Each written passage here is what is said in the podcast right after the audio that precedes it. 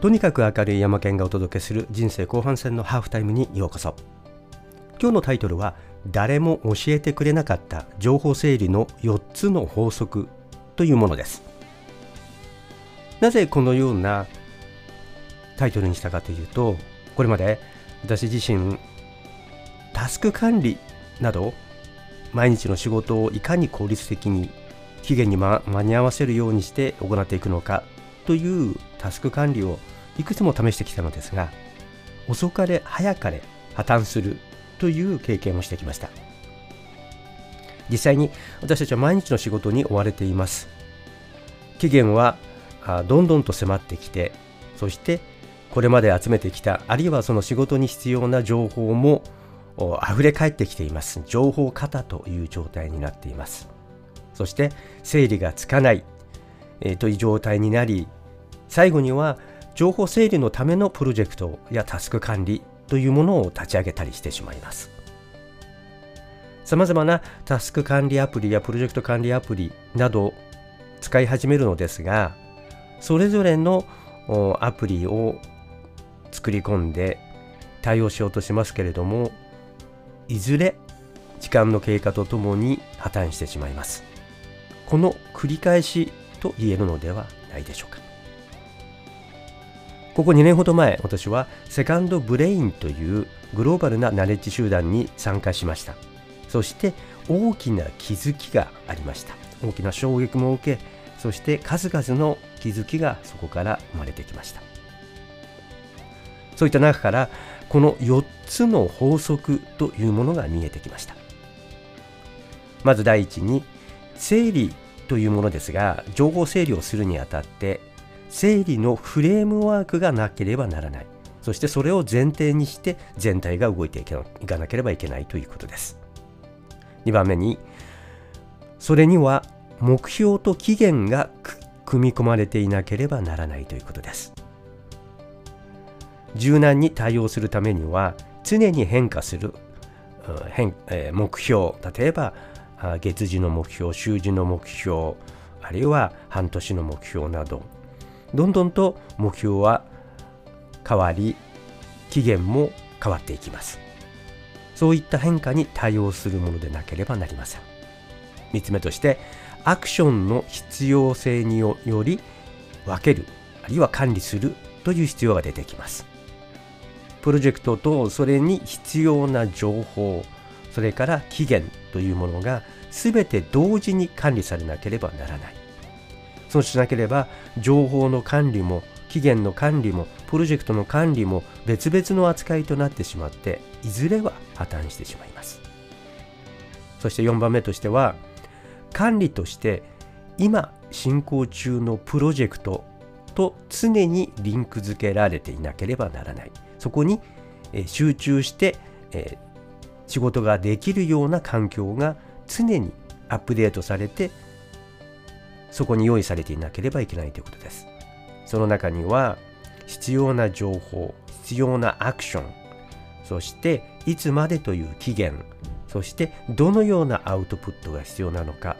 さまざまな要素というものが同時に組み込まれていなければいけません。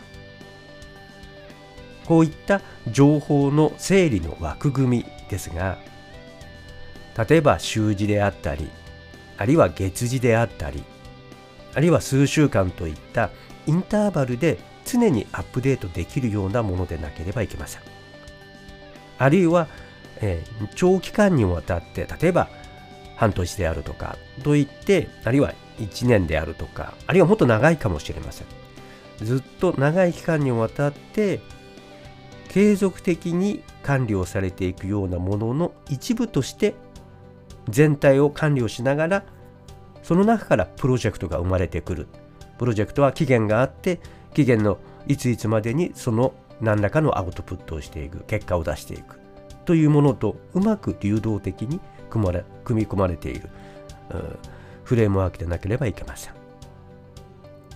そして、えー、この中にも出てきた期限がその中にあることアウトプットの目標があること。そしてそこに集められた情報というものは今現在必要なものなのか今後将来にわたって必要なものなのかそうでないのかそういった組み分けも必要になってきます。これまでの問題点というのはこの定義というものが非常に不明瞭でした。どのような目標のカテゴリーなのか期限なのか毎日のアクションはどうするのかということについて全体的な枠組みがなかったわけですね。まず最初に定義をしてそこの中に枠組みを全体の枠組み中くらいの枠組み小さなプロジェクトごとの枠組みあるいは継続をしていく何か目標の枠組みというものが同時並行で進んでいかなければいけません。そしてその場その場で期限を追われて処理をするということではなくあらかじめ自分が設定した枠組みの中で毎日のアクションが起こっていくということです。こういったことをタスク管理アプリあるいはプロジェクト管理アプリなどで個別に対応していこうというのがこれまでのアプローチでした。しかしこれを情報管理知識管理とともに同時に行うにはどうしたらいいのか。さまざまなアプリを別々に使っていく。あるいはカテゴリーであるとかタグであるとかということで紐付けていこうとすることにはどうしても無理が出てきてしまいます。そこでより全体的統合的そしてホリスティクスなアプローチが必要となってくるわけです。こういったものの一つに GTD Getting Things Done というデビッド・アレン氏のアプローチがあります。しばらく前に非常に、有名になり多くの方がこの手法を取り入れました。しかし一点、ここに欠けているのは情報をどのように管理していくのかツールを使っていくのかデジタル化された中でアプリケーションとの連携などをどう行っていくのかという点については、まあ、時代背景もあり2000年2001年頃のノウハウでしたのでアップデートされてきてはいますがその点についてはうまいノウハウ的な発想というものがこれまではありませんでした。これをデジタル化 AI などの最先端などのテクノロジーと組み合わせて一体どのようにしたらうまく運用していくことができるのか。あるいはそうすることによって自分の脳の活動それからクリエイティブな処理あるいは毎日毎日の活動のモチベーションをいかに高めていくのかということが連携して動いていかなければいけません。ここでまず最初のこのタイトルですが4つの法則というタイトルをつけましたがこの4つということにはとても重要な意味があります。なぜかというと私たちのワーキングメモリー、えー、私たちが考えるとき思考するときのにはあ記憶の中から自分たちが使う情報というものを呼び出してきてその中でそれを組み合わせたり、えー、あるいはあいろんな形で変形させたり展開しながら新しいものを考えていくということになりますがこのワーキングメモリで扱える量というのが数というのが、えー、認知心理学の中ではあこれまで7プラス2プラスマイナス2というような言われ方をしていました。これがより最近の研究では4つ4つのチャンクというふうに言われています。4, つの塊ですね。しかあの一度に自分たちのワーキングメモリの中で情報を処理することができないということです。つまりこういった絞り込んだたくさん集めていくより覚えておくたくさん忘れないで、えー、ということのアプローチではなくてそれを削っていく最小限にしていく。4つのチャンク。まあプラスマイナスがあるでしょうけれどもそういったものに絞り込んでいってそこの中で一度に処理をする一度に考える思考の中で考えることというのを限定してその中で深く、えー、多くを考えていく。というアプローチが今必要となってきています。で、えー、ここのところで Second Brain という先ほどのアプローチですがパラ PARA と書きますがこの4つのカテゴリーに先ほどの全体的なフレームワークというものを整理していこうという考え方があるんですね。で、これは、えー、頭文字を取っていますが、P はプロジェクト。2つ目の A はエリア。日本語では責任エリアなどと訳しています。3番目に、R はリソース。4番目の A はアーカイブです。で、どうしてこのように4つに分けているかというと、プロジェクトは期限とアウトプット、行動というものが全て管理できるような、もうあの今現在進行中の仕事と紐づけるということを目的とした分類です。2つ目の責任エリアですが、これは自分が将来にわたって継続的に維持していく目標や品質レベルというようなものを前提としています。例えば、プロジェクトが来週末までに、えー、どのようなプロジェクトを完成させるか。えー、責任のエリアは、いや、継続的に、例えば自分のファイナンスをどのようにしていくのか。例えば、その中であれば、プロジェクトは、あ税務申告書をいついつまでに、3月15日までに完成させる。という期限と行動があのしっかりと定義づけられてきている。で、この2つ以外のところの情報、つまり、プロジェクトにも紐付けられないし、一定の責任エリア、例えば財務であったり、えー、あるいは健康であったりとか、あるいは毎日の自分の仕事の何らかの例えば人事の仕事をしてるんであれば人事の採用の計画とかといったようなものもあるでしょうけれどもそういったものの参考になって将来使える情報だけれども特に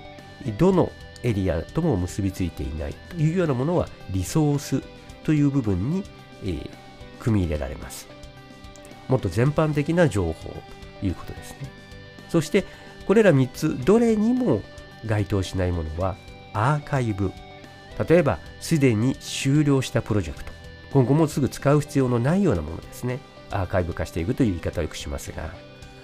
まあ、いわゆる書庫という日本語で言ったら文書の倉庫とかというような意味もありますがそういった近い将来利用されないような情報例えば保留になったプロジェクトもその中に入るかもしれませんしかしまたプロジェクトが復活すればこれはプロジェクトのエリアのところにまた戻ってくると。プロジェクトの分類に戻ってくるということで、常に変化に対応することができる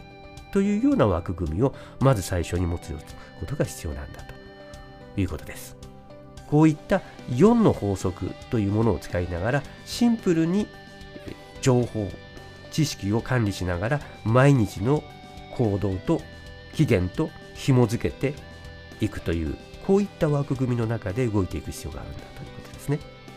重要な点はシンプルで毎日の習慣として実行できるものであることそしていくつかの強力なアプリの組み合わせで一つのアプリで全部をできることっていうのはなかなか現在のところでは難しいです新しいアプリが出てきていろんなことができるようにもなってきていますがこれはまた後でご紹介しますなぜならば複雑なものは継続できないからです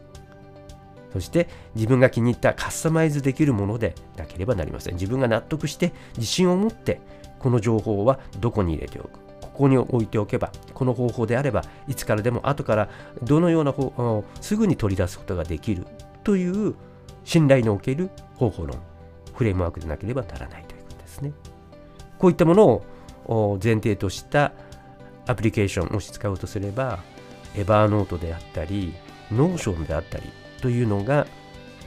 まあ、あ知識を管理する全体を強力なあ機能を提供してくれます。Notion は、えー、知識管理だけではなくて、プロジェクトを管理したり、あるいは期限を管理したり、タスクを管理したりする部分も強力です。それ以外に保管をするとすれば、ToDo アプリで、例えば、トゥドゥイストであったり、トレロであったり、シングスであったりといったようなアプリも組み合わせていることが考えられます。こういったことをすることによって、高度な知識管理が可能になっていきます。ジャストインタイム、アジャイルとか、スクラムとかいった、こういったあ仕事のプロジェクト管理の方法というものがどんどんと個人のプロジェクト管理に使うことができるようになっていきます。また野中野中育次郎さんや竹内弘隆さんが知識創造カンパニーやワイズカンパニーで言っているような積モデル SECI と書きますが、えー、知識を活用しながらチームでイノベーションを起こしていくというモデルですけれどもそこの中で扱うことのできる個人レベルの知識というもののデータベース知識ベースというものを育てていくこともできるようになっていきます。はい。ちょっと今回長くなりましたが、えー、知識管理という観点から情報整理の4つの法則という考え方についてお話をさせていただきました。はい。では、次回の配信をお楽しみに、とにかく明るい山県がお届けした人生後半戦のハーフタイムでした。